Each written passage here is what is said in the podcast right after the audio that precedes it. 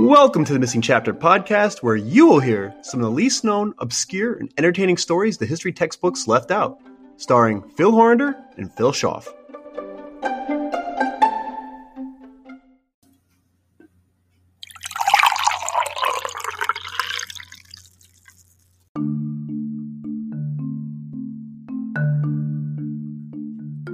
Isser Harel and his Mossad team of Israeli intelligence operatives sped off with former SS officer and Nazi henchman Adolf Eichmann in the back seat.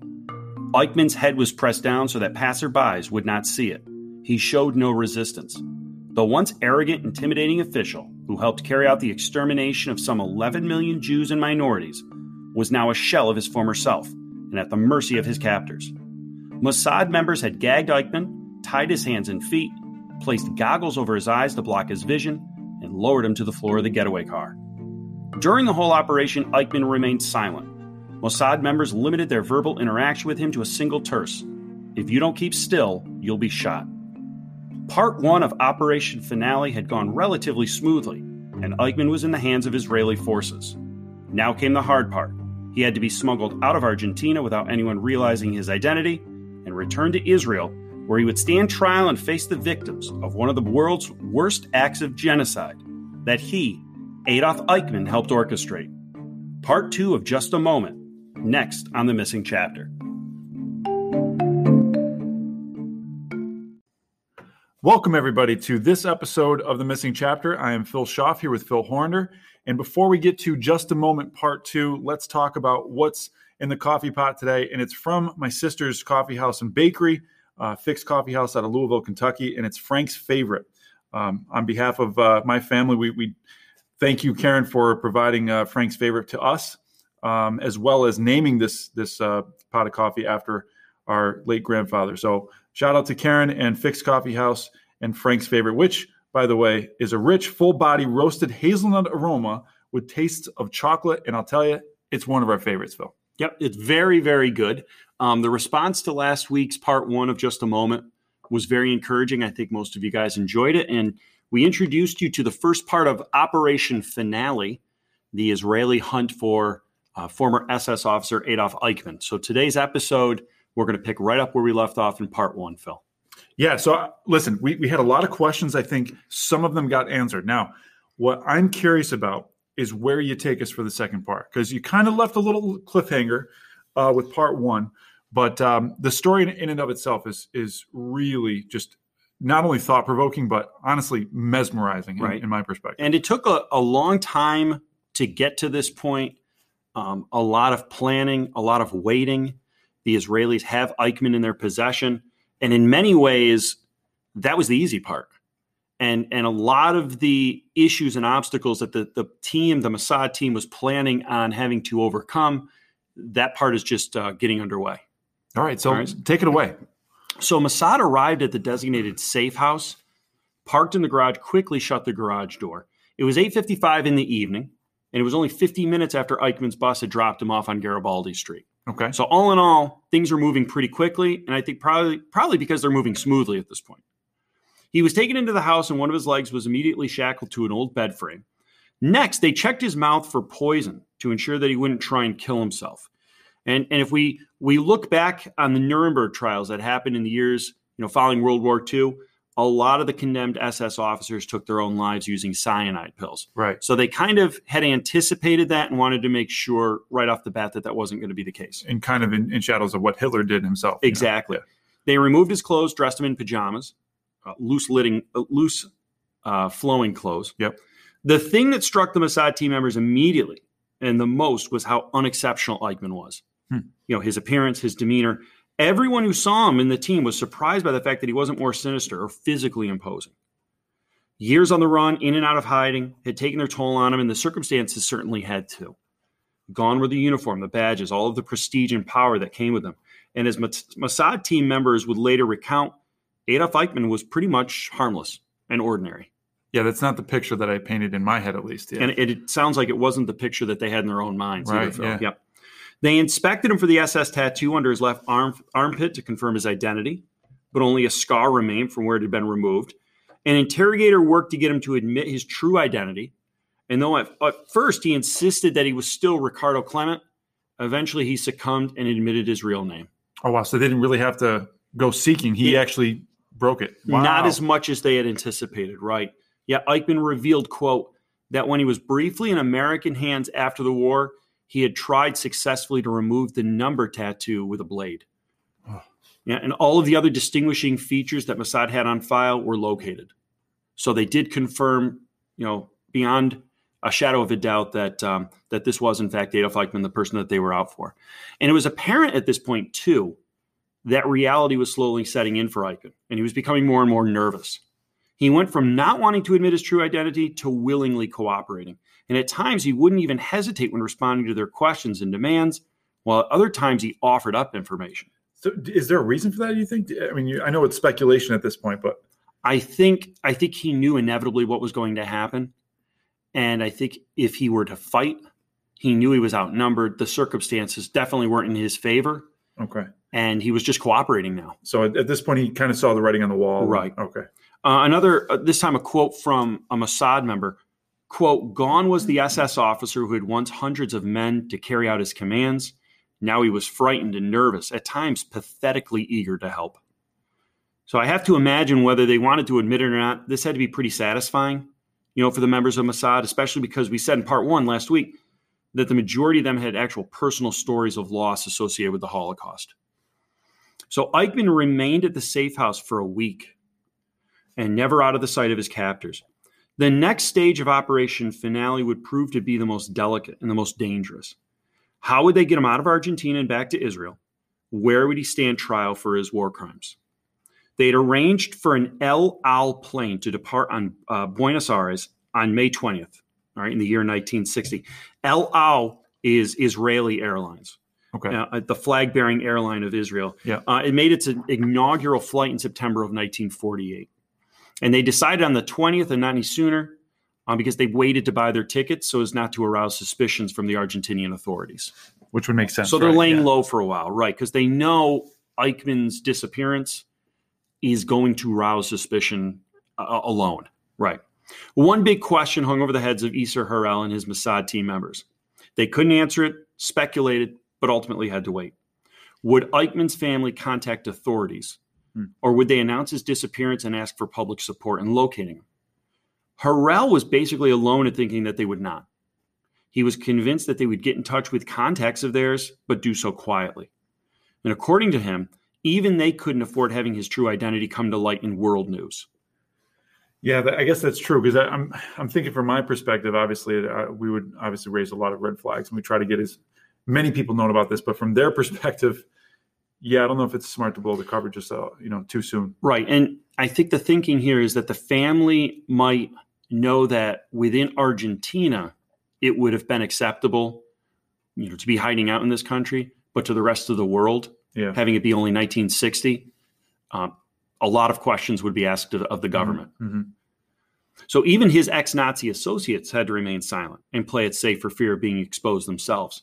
Mossad was not the only organization within Israel who'd taken upon themselves to hunt down and capture former SS officers. Several other Nazi hunters, including the renowned Si- uh, Simon Wiesenthal, were devoting their lives to bringing former German officers to justice. Wow. You know, and as it turned out, Eichmann's family called hospitals. They uh, contacted clinics, but did avoid in the end calling the police like Harel had predicted. They contacted friends, but none were willing to help. And would I mean I think we we all know the reason why is is Right. it because of his obvious background? Is that's why no one really wants to get involved in any of this? Right. And another uh, quote from Harel in his book I think this is setting off almost like a domino effect. Most of them ran for their lives and scattered all over the continent. Mm. Some even headed back for Europe, just in case the group who had seized Hitler's henchmen were also on their tracks. So I, I think a lot of them, listen, Eichmann, you're on your own. Yeah. And I'm more worried who's waiting for me when I go home tonight. So things were going well up until this point for Mossad, and their planning and attention to details had certainly paid off. Now came the task of getting Eichmann out of Argentina without arousing suspicions. On the day prior to their departure, so this is May 19th, an agent was sent to a local hospital complaining of head trauma he had received from an accident. He exhibited gradual progress over the next 24 hours, and as luck would have it, the patient recovered enough to check himself out on May 20th and prepare to fly home. Mossad then substituted Eichmann's name and photograph for the agent playing the patient. Come on. So they're laying the groundwork here for the next step. So they want to give everyone in Argentina the idea that this person had had an accident. He's going to be acting maybe a little bit, quote unquote, off when he's at the airport. And we'll talk about the next step. Eichmann was then administered drugs on the ride to the airport so that he would be more passive and his senses dulled. He could still walk, but needed the assistance of two agents, one on either side of him. But again, if anyone asked, he had had the previous stay in the hospital to explain why he's a little uh, right. lethargic. He was dressed even in an El Al uniform. Harel later said the Nazi prisoner cooperated so fully that one stage he reminded his captors that they'd forgotten to put on his airline jacket and that Eichmann felt that this would bring attention to him because his garb would be conspicuously different from the other members of the squad who were fully dressed. Harel remembers Eichmann speaking to them almost in a lecturing tone. So a little bit of the remnants of what Adolf Eichmann yeah. were, were coming out. The Mossad team drove to the airport in three separate cars, with Eichmann being strategically positioned in the middle. All right, car number two. The men in the first car began singing and laughing as they approached the security guards at the airport entrance. The driver explained to them they'd enjoyed themselves a little too much the night prior and that they were still dozing off and getting the festiv- festivities out of their systems. And the guards didn't question their, th- their story. Kind you know, of seeing where this is going here. And you know what? As I did this research, I'm thinking they had, I mean, such a great plan. Yeah. They'd thought of everything. Yeah. Two Mossad agents and the half conscious Eichmann boarded the plane. Interestingly, Harel had to issue stern warnings to the plane's crew that no one mishandle him through the remaining steps of the trip. The plane's engines fired and it taxied down the runway. Isser Harel and his Mossad team were leaving South America and returning home. In their possession, the most wanted man in the world by Israeli operatives.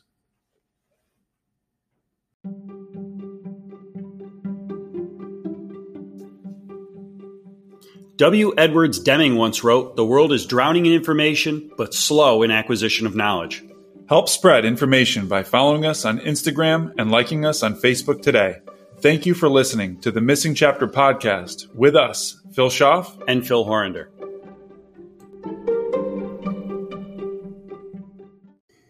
Well, Phil, this has been quite the episode. Um, a two parter.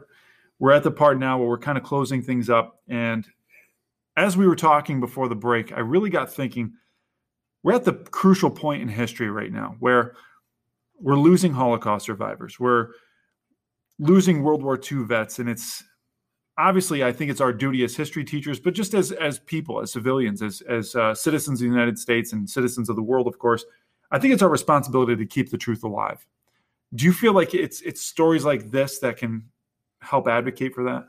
I think so. And I think that as teachers and as parents, and like you said, just as as members of society, it's the Holocaust and people's connections to that as they read about it and, and hear podcasts or watch documentaries.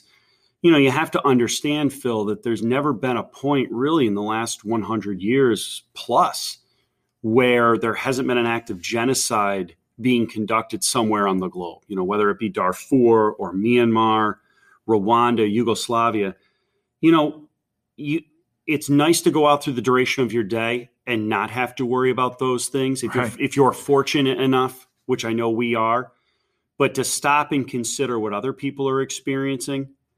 And you said it. I mean, in the scope of history, the Holocaust, the you know that happened during World War II was yesterday. It wasn't that long right. Ago. That's a good point. So I, I do. I think this is an important. It's it's entertaining to listen to a story like this, but it's also there's a responsibility. Yeah, you know, that we all share. Yeah. yeah, and I think one of the uniting factors of of history is that sometimes it it, it kind of sparks your conscience. It it almost arouses your empathy for people, and I think that's a uniting factor. Whether you're uh, a, a, United States citizen, a German, a, you know, a, a worldwide, uh, you know, civilian. It doesn't right. really matter. It, it, that's the uniting factor that I think history provides us sometimes. No, I think I think that is beautifully put. I think it's this is not Jewish versus what other minorities Hitler targeted, whether it be homosexuals, handicap, um, uh, whatever the case may be. This was humanity, Yeah. you know, being Yeah. targeted. So I very well put.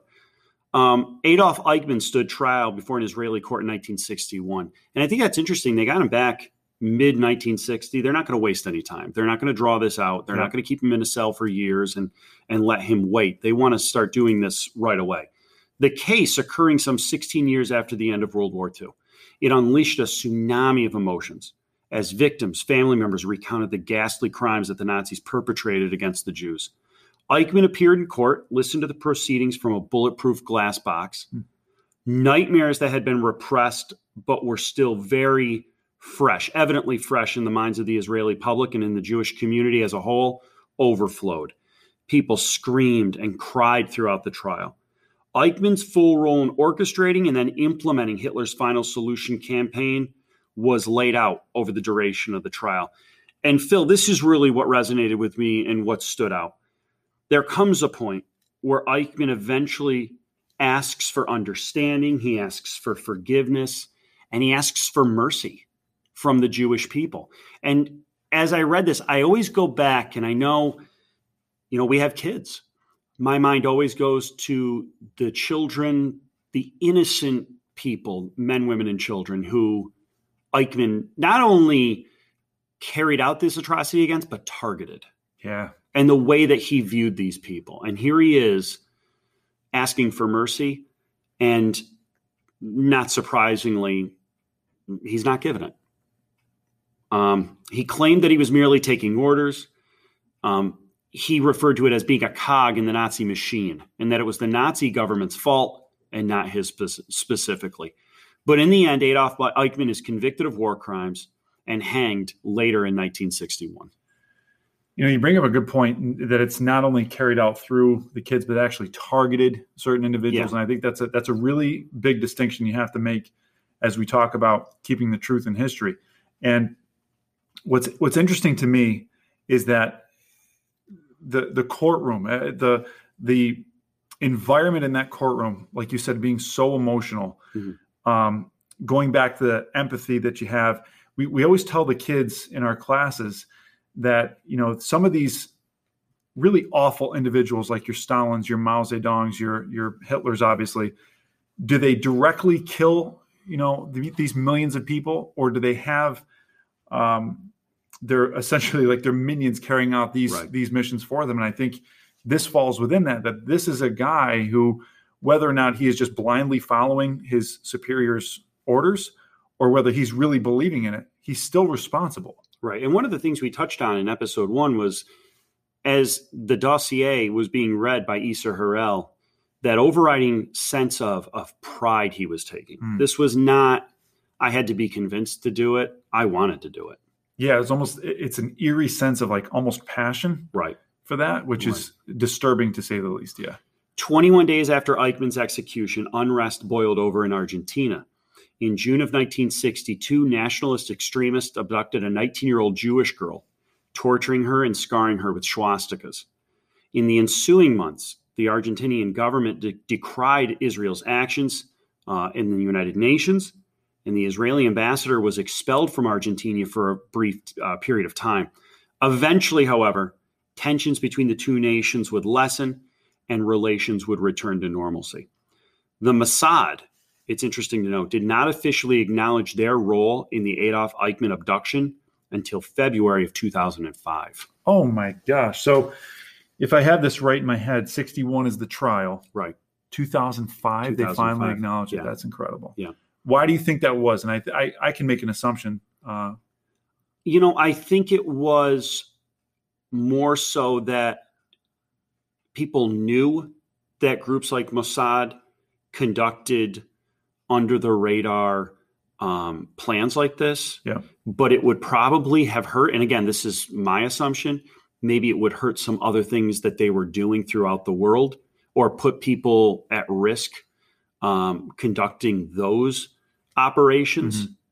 that they they wouldn't openly admit that they had played such a vital role. I mean, they were the entire backbone to this. Right. So they're they're gonna they're gonna play on Right. the side of caution, hundred percent. Even even so many years afterwards. Yeah. Yeah, That's, and that's very kinda what I similar to our CIA. I mean, we Yeah. we know we know even if they don't come forward and say yes, we're conducting you know operations like this around the world. Right. I mean, there's a lot of trust that you have to put into those groups that they're going to do it properly. Oh yeah, I agree. But um, you know, I, I- think you mentioned this earlier, Phil. There's a lot to take away from these two episodes. I think there's a lot to learn. Uh, we certainly we tell kids in our classes you can't understand what these people went through. Yeah. You can appreciate what they tell us in their words and in their writing, but we can't say I, I can understand what they're going through. But hopefully, stories like this make you think about your own life, make you think about you know what's going on in the world around us, and in some small way, you know maybe that'll make the world a better place. Yeah. Well- I, and I, I- I just got to say thank you for uh, for this two part episode. This is this was incredible. This is something you've been talking about uh, for the lis- listeners at home. This is something that that uh, Phil's been talking about for a while, and uh, I really didn't even want to know anything about it. We usually do that anyway, but for this one specifically, I said, "Don't tell me a single detail." And this this just blew my mind, and I hope it did the same for the listeners. Uh, so, Phil, thank you.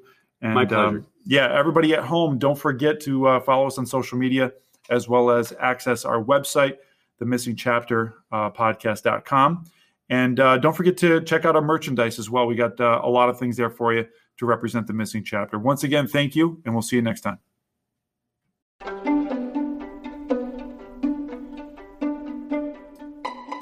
Thank you for joining us. Until next time, I'm Phil Schaff. and I'm Phil Horander. Another chapter has been added to the history textbooks.